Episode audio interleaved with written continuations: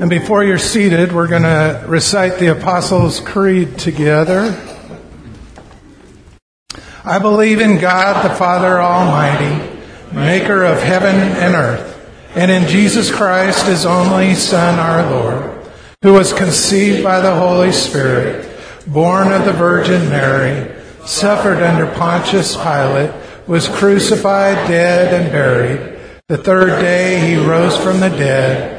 He ascended into heaven and sitteth at the right hand of God the Father Almighty. From thence he shall come to judge the quick and the dead.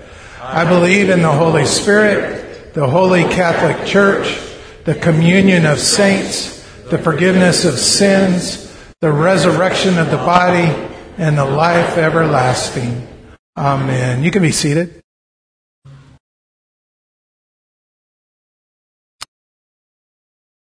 So once again, welcome. We're glad to have you with us. We are coming to the end of our uh, series on the Apostles' Creed. Um, frankly, we could keep this up through Easter and beyond, but um, uh, because every one of these lines you could do a whole series on, and we have just sort of touched on each of them, and we're coming into holiday season and stuff, and so I... I Eleven weeks for a series is way beyond what I normally do, and uh, so we, we're, we're compressing some of these together. But I've enjoyed the time. I think it's a great uh, way for us to just um, get on the same page as to what Orthodox uh, understanding of the, the biblical message is, and uh, appreciate your participation in that. Today we're we're in that section on the Holy Spirit, that last paragraph about the Holy Spirit. I believe in the Holy Spirit, the Holy Catholic Church. We addressed that when we were out at Camp Mystic, the idea of the body of Christ, uh, the, the hands and feet of Christ. Uh, what we're going to focus on today are these three lines: the communion of saints, the forgiveness of sins, and the resurrection of the body. The communion of the saints, the forgiveness of sins, the resurrection of the body, and we're going to spend most of our time on the resurrection of the body. The communion of saints. The communion of saints is that understanding of all those who have uh, placed themselves in Christ, who have had uh, a, a relationship with God in which they are found righteous, and we know the only way to be found righteous is through the ministry of Jesus Christ. Before Jesus, uh, faith was the, the key there. Abraham listened to God, followed, obeyed him, and it was reckoned unto him as righteousness, it says in Romans chapter four. But Jesus, as he comes on, his ministry was effective for his time before and uh, after, and our our way to be in relationship with God is in Christ. That's a very Pauline phrase. It, Paul, in his letters, which is about two-thirds of the New Testament, Paul in his letters uses the phrase "in Christ" over and over again. And what that means is those who don't just believe that there is a deity, don't just believe that Jesus was a good person, but those who have placed their life in his hands. Those who live with him as Savior, those who seek to do all the things that he did, those who love the Lord their God with all their heart, soul, mind, and strength, and love their neighbor as themselves, they are in Christ. And the idea of the communion of the saints, number one, anyone who is in Christ is a saint. Um, turn to the person next to you and say, "Hello, saint."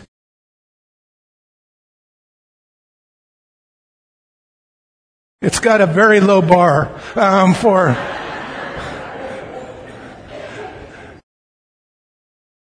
Uh, saints are anyone who who are, is in Christ, and the, the the communion of saints is that fellowship, that gathering, that community of all those who believe, not just like in this room, and not just all those who are worshiping all over the world today, uh, uh, praising Jesus Christ and giving glory to God, but all who have done it in the past, and in God's timing, all those who will do it in in the future. The communion of saints. The other way uh, it's talked about in Hebrews is the great cloud of witnesses. that that gathers. And uh, this week is Halloween. I think Tuesday is Halloween. Uh, November first in the Protestant Church is All Saints' Day. And in All Saints' Day, we typically remember those who have gone on before us. And, and part of that is the Christian hope and faith that those folks are not gone from us, that they are alive and active in the kingdom of heaven. How that works, none of us really understand. Uh, people ask me, like, do people in heaven look down on us? And I, I mean, part of that is, that's romantic to a point, but like, I don't want my grandma to know some of the things I do. So I hope she's shielded from some of my bad decisions in that, right? I don't know how that works, but somehow in the kingdom of heaven, those folks are gathered rooting for us and, and praying for, uh, for uh, Jesus' return and for our redemption and our faith in the midst of that. The communion of saints, the great cloud of witnesses. You'll, uh, we're, we're going to get to the, the resurrection in a moment, and that's, we, we, we're going to enter the great cloud of witnesses at some point. The other is the forgiveness of sins. And and it seems weird to have forgiveness of sins under the Holy Spirit, because actually Jesus Christ is the one that that raised uh, that won forgiveness for us, right? Jesus, the Lamb of God, the sacrifice. We we used to in the Old Testament, you brought a sacrifice to the temple, to the altar, uh, in order to win uh, forgiveness uh, for from your sins. But that was a temporary stopgap that God allowed to keep people in relationship. But you had to come over and over and over again, and you brought a, a undefiled lamb or or dove or the first fruits of your crop or whatever it was. You brought a, an offering. offering to lay before the Lord as a way to say, I'm sorry and please forgive me. But that, that didn't really t- do away with sin. It was, again, a, a sort of a stopgap by God to, to keep us in touch with Him. But when Jesus came into the world, He came as the Lamb of God. No longer do we have to offer a lamb or an animal, because Jesus is the sacrifice for us. When He went and submitted Himself to baptism with John the Baptist, His cousin, as He came out of the water, the heavens opened, a voice came and said, "This is my Son with whom I'm well pleased. Listen to Him." Right? John, as Jesus was making His way out, John had gathered a group of followers because of the ministry he was doing. He pointed at Jesus and said, "Go with Him. That's the Lamb of God. Behold the Lamb of God." Jesus, who had no sin, became sin for us. By His stripes we are healed. He gave His life. Jesus wasn't murdered.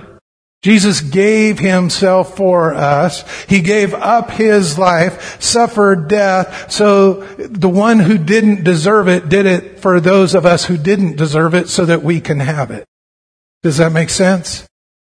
It's because of Jesus Christ that we are, are forgiven. The reason forgiveness is listed with the Holy Spirit is because it's through the Holy Spirit in which we experience that. Right?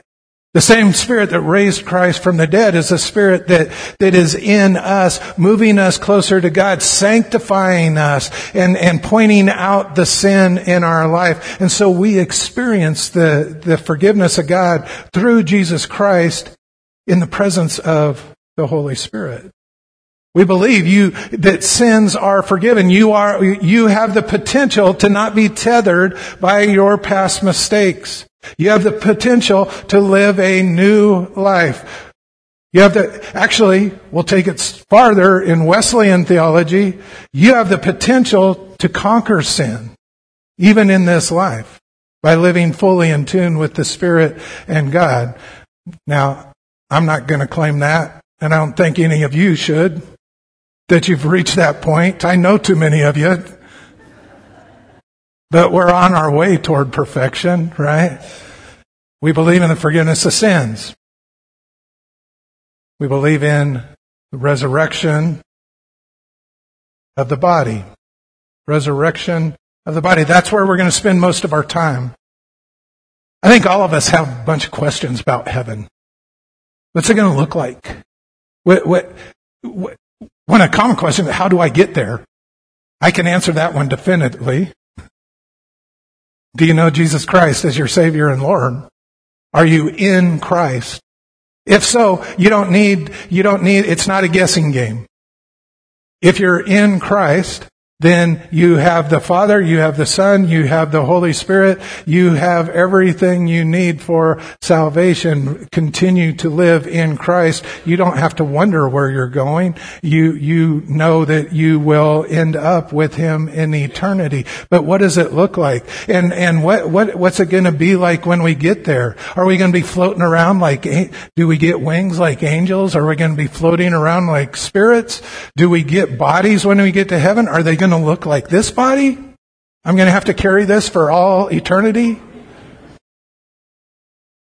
What's what's it about? We're gonna we're gonna talk about resurrection, and, and resurrection is one of those things. Uh, throughout the Bible, there's stories of resurrection. Elijah raised a, a little girl from the dead. Elisha, even after he had died, uh, a ware was laid on the bones of Elisha and came back to life. There's there's stories of resurrection in the Old Testament, and and even prophecy concerning uh, resurrection. Isaiah chapter six. twenty-six, verse nineteen. I think this is in your uh, slides, Brooklyn. There you go. Um, says this, but those who die in the Lord will live. Their bodies will rise again. Those who sleep in the earth will rise up and sing for joy. For your life-giving light will fall like dew on your dead people in the place of the dead. Your life-giving light. I love that. This is Isaiah prophecy. The life-giving light. Who's the life-giving light? Jesus is known as the light of the world. When the life-giving light falls upon you, your dead body will come to life. Right? But even with that, people still argued about it. I think I've told you before that that was one of the differences in the uh, the the teachers in Jesus' time. You had the Pharisees who did believe in resurrection. You had the Sadducees who didn't believe in resurrection, and that's why they were sad, you see. I've used that joke at least seven times, and you still are surprised when I throw it out again. Right? It, it is, it, it was, it was disagreed upon now. Even today, there's, there's questions around it. You have some belief strains that would say there's not going to be a physical resurrection. We're, we're spirit and we will be raised in spirit. What, what is the answer? I, I believe that there is a physical resurrection. And I think Scripture backs that up. And I hope to share that with you today. As I said, we could go, we could turn this into a long teaching thing. Um, I've got twenty minutes uh, to help you understand this. All right. So let's go to Second Corinthians chapter five, verses one through five.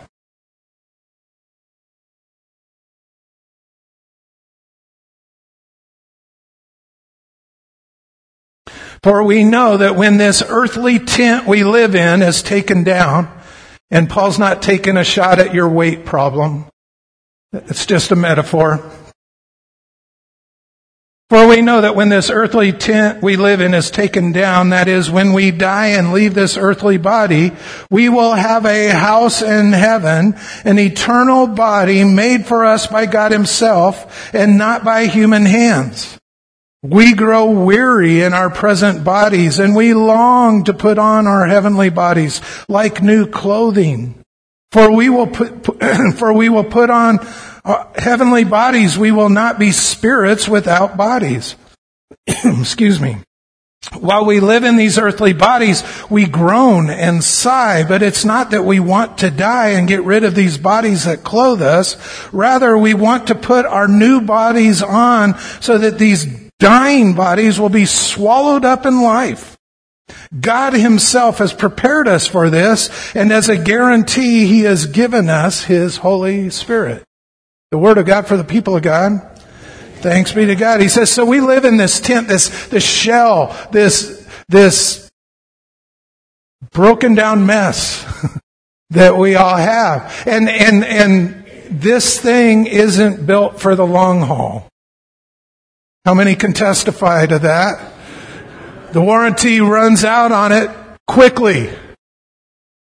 And then you go for titanium parts to replace them. And even those don't last very long, right? The human flesh equals death after the fall. Human flesh equals death after the fall. God created Genesis. God created everything perfectly. In the Garden of Eden, before sin entered the picture, there was no sin, there was no death, there was no crying, there was no pain, there was no doctors, there was no surgeries, because everything was perfect. But once sin entered the world, we call this the fall of man. Once sin entered the world, the consequence of sin is death. And since that time, from the moment we're born, we are in the process of dying.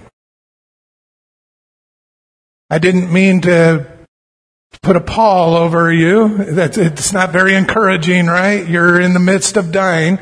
But that's that's the reality. This this body has an expiration date on it, and as long as we're associated with this body, we are associated with death. And and, and Paul says, and all of creation is is just yearning and groaning and moaning. You do it every time you get up. Ooh. I'm tired of this. And he says, none of us want to die. We're, none of us are in a hurry to die so we can get our new bodies, but we are in a hurry to have this body of death replaced with life. And what God brings is life. This body has a, an expiration date. It's, it's, it, it's not built to last through eternity. It can't take that. It's a shell in which a tent, if you will, that Paul uses the metaphor. It's a tent that we live in until uh, to to give us a chance to to learn more about God, to to identify with Him, to place our life in Him, to live in Christ, so that as we transfer from this body into eternity, we have aligned ourselves with our Maker and we are living in Christ. A God who wants true love has to give space for people to choose against Him. And so God wanted us to live life in a way that we would choose to love Him and follow Him. And so this is where we are, the, the great laboratory, the great uh, school teacher of what it means to place our lives in Christ. In our time, we have the benefit of seeing the example of Jesus Christ of what that looks like, but it's been the intention forever to live our life in a way that prepares us for what God wants to do. And we look forward to that day when we will be transferred from this brokenness into what God has for us. And if you notice, it says you're not just going to be spirits swarming around. We're going to have physical bodies. And I think we have to remind ourselves the story of the Bible, start, genera- uh, start uh, Genesis and Revelation, it bookends two perfect worlds, right? God created, everything was perfect. We had the fall and sin entered the world. And ever since then, we've been building back to where Revelation twenty-one, there will be a new heaven and a new earth, and the old heaven, the old earth have passed away, and there will be no more crying, no more pain, no more sorrow, no more tears. We're headed back to another perfect creation. But we're in the build back right here. So we are in our tents, but it's not just a time to do whatever you want. It's a time to lean in to following Jesus, to being in Christ. He, he invited people to follow Him in His ministry. He invites us as disciples to continue to follow Him. And that's not just in the way He walked the earth, but that's in the way that in from death He was resurrected, crucified, dead, and buried. The third day He rose from the dead. He ascended to heaven. We are meant to follow the footsteps of Jesus. Be, be followers of him, not just in life, but in death. Those of us who are in Christ will be raised with him as well. Let's go to sec, uh, First Corinthians fifteen. Begin in verse thirty-five. But someone may ask, how will the dead be raised? What kind of bodies will they have? What a foolish question. When you put a seed into the ground, it doesn't grow into a plant unless it dies first. And what you put in the ground is not the plant that will grow, but only a bare seed of wheat or whatever you're planting. Then God gives it the new body he wants it to have. A different plant grows from each kind of seed. Similarly, there are different kinds of flesh. One kind for humans, another for animals, another for birds, another for fish. There are also bodies in the heavens and bodies on the earth. The glory of the heavenly bodies is different from the glory of the heavenly bodies. Uh, earthly bodies. The sun has one kind of glory, while the moon and stars each have another kind of glory, and even the stars different from each other in their glory. Whenever you hear glory in, in the scriptures, think great white light, perfect white light, a, a blinding light that we are, are, are that would blow our brains out, right? God is so perfect and so other than, so perfect that we, we, we could, these bodies couldn't even handle looking at him.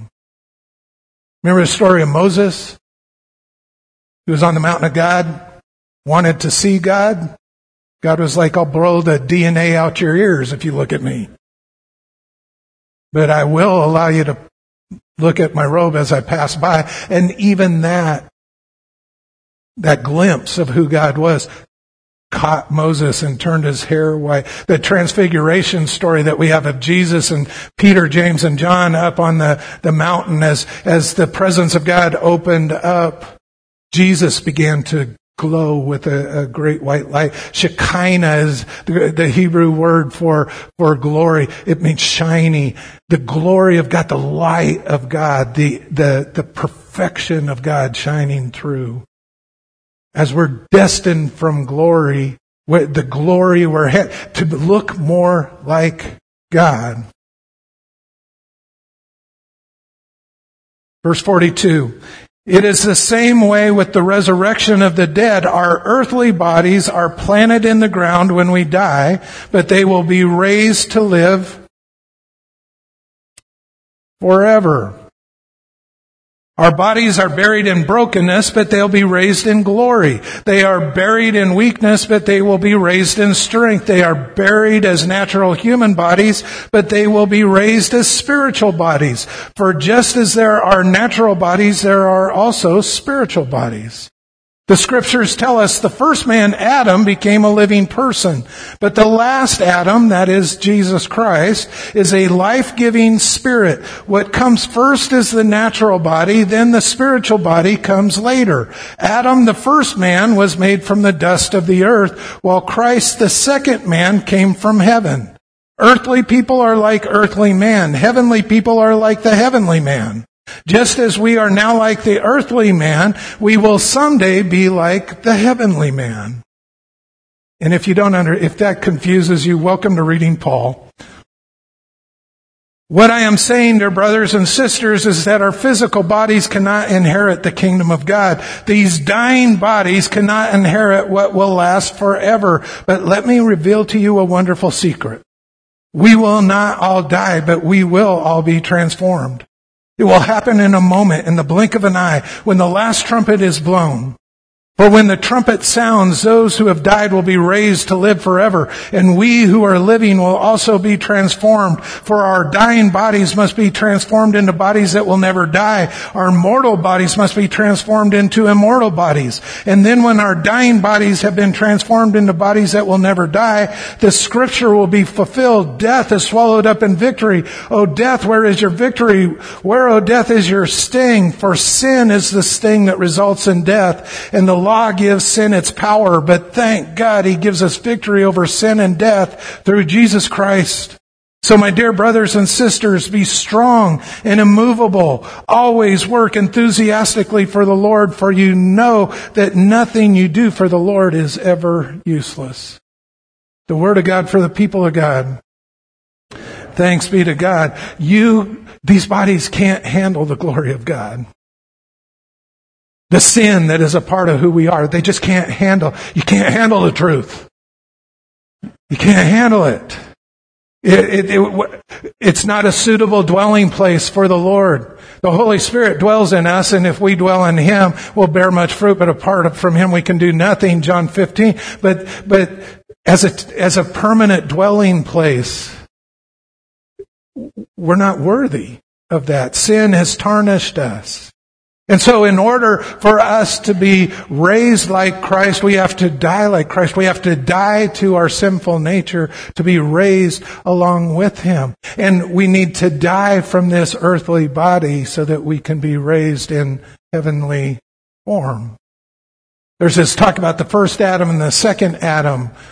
First Adam brought sin. Second Adam, Jesus, brought life. We're born into sin. We're saved from sin by Jesus. Again, we're not just to follow Jesus in the way we act, the way He acted on earth, but we are meant to follow Him through life, through death, and into eternity. He, he, he's created, remember Jesus said, don't, don't worry to the disciples that night before He gave Himself up for us. He said to them, don't let your hearts be troubled. I'm going to prepare a place for you. This gives that a little different meaning, doesn't it? He, he's not just preparing, it's not just a heavenly mansion that He's preparing for us. He's, he's preparing our physical bodies. And if we're going to follow Jesus, then we can assume that it's going to be a little like Jesus. We know that after Jesus was raised from the dead, that He was seen in a physical form. Different, but, but still a physical form. He was able to walk through a door, which we can't do, right?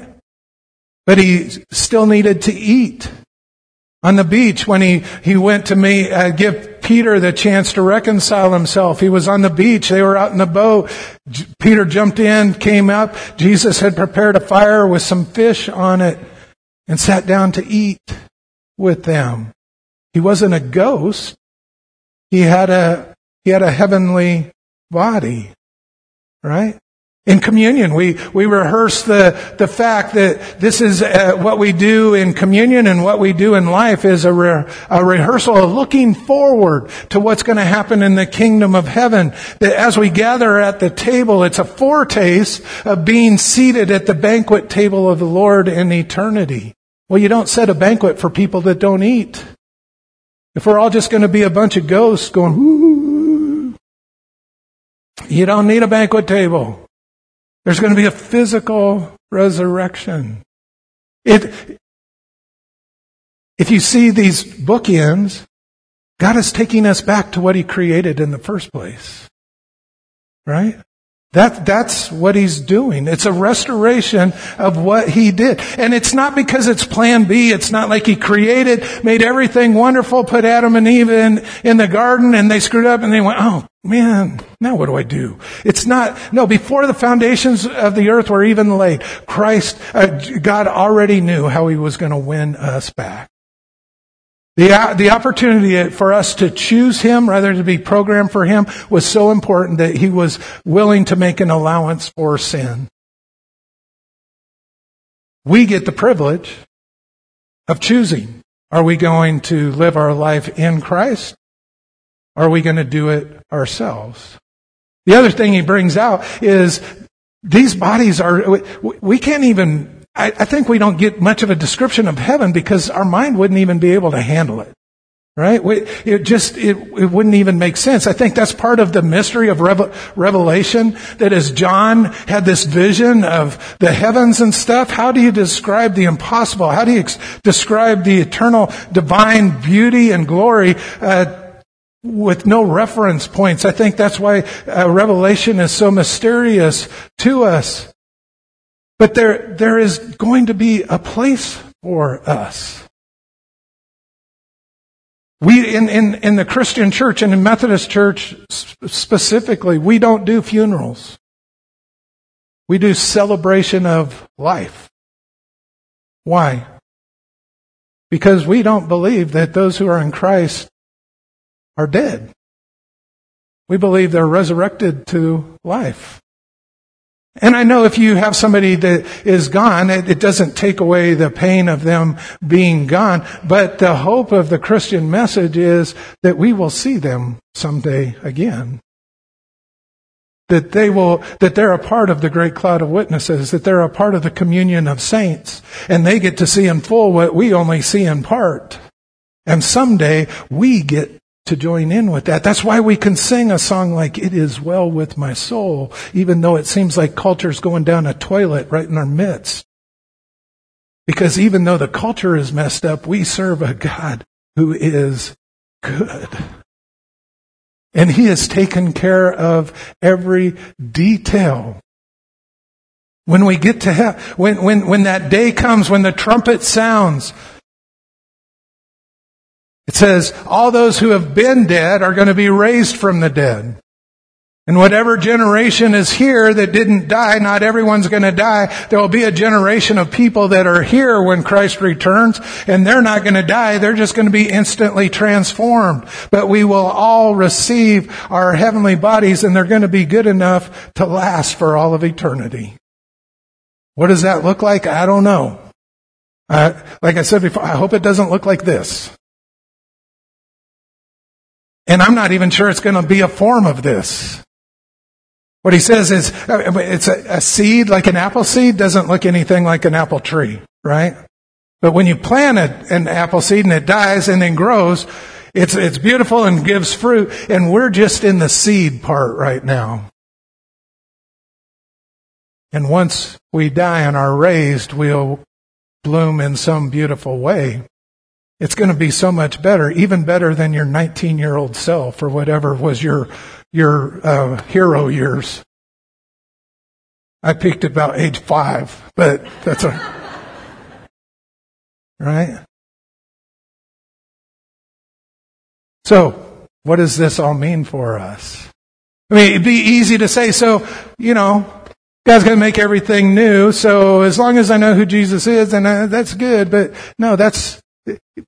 Paul ends this passage by saying, nothing you do for the world, uh, for the Lord is ever a waste of time. Remember, what's the church? The church is the hands and feet of Christ, the body of Christ, to continue ministry to the world.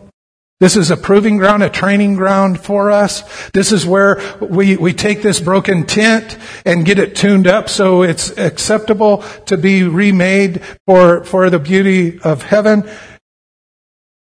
Follow Jesus in everything you do. Yes, God's going to make us new, but that doesn't make this throwaway. This is a gift. Our life is a gift. It's one in which He's given us the privilege of walking beside Him and making a difference. It's not just so that we can get to heaven, but we can get the people we love and the people in our neighborhoods and the people in our work and the people that live in other countries and as many people as we can to come with us to enjoy the beauty of who God is and what He does for us. We're, this is... We need to consecrate ourselves to Him. Dedicate ourselves as holy and living sacrifices in union with Christ's offering for us so that we can be in ministry to all the world.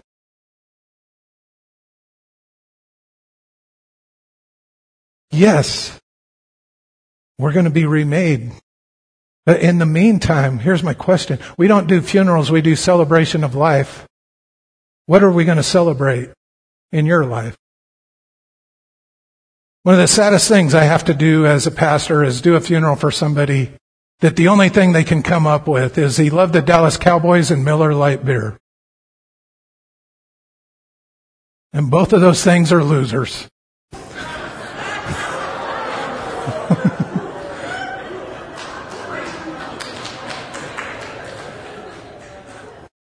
I'm a Broncos fan, so you want to talk about losers anyway. But make your life count. It's a gift. It's a gift. Yes, we have eternal promise. So many of the old old um, gospel songs, the, the problem I have with them, it's when we get to heaven, then we'll we'll celebrate. Bring heaven to earth. That's our mission. Heaven already came to earth in the form of Jesus Christ. And he gave himself completely to you, and his spirit dwells in you so that you can bring heaven to the brokenness around us. We're not all going to die, but we will all be transformed.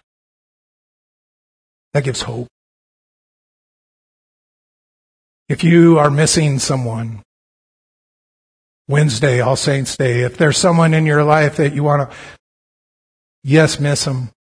That relationship, there is a hole there, but have the faith and the knowledge and the, the promise that they're not gone. They're just home. And we get to join them someday. Why don't you bow with me? Heavenly Father, um, thank you. That thing, you, you have taken care of every single detail that we need to come to know you fully. Every detail.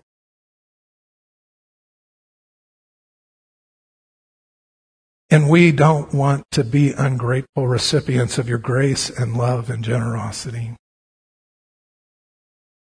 So every moment we have, every day we get up, every breath we take, allow us to do it in your honor and for your glory. And we pray that in Jesus' name. Amen.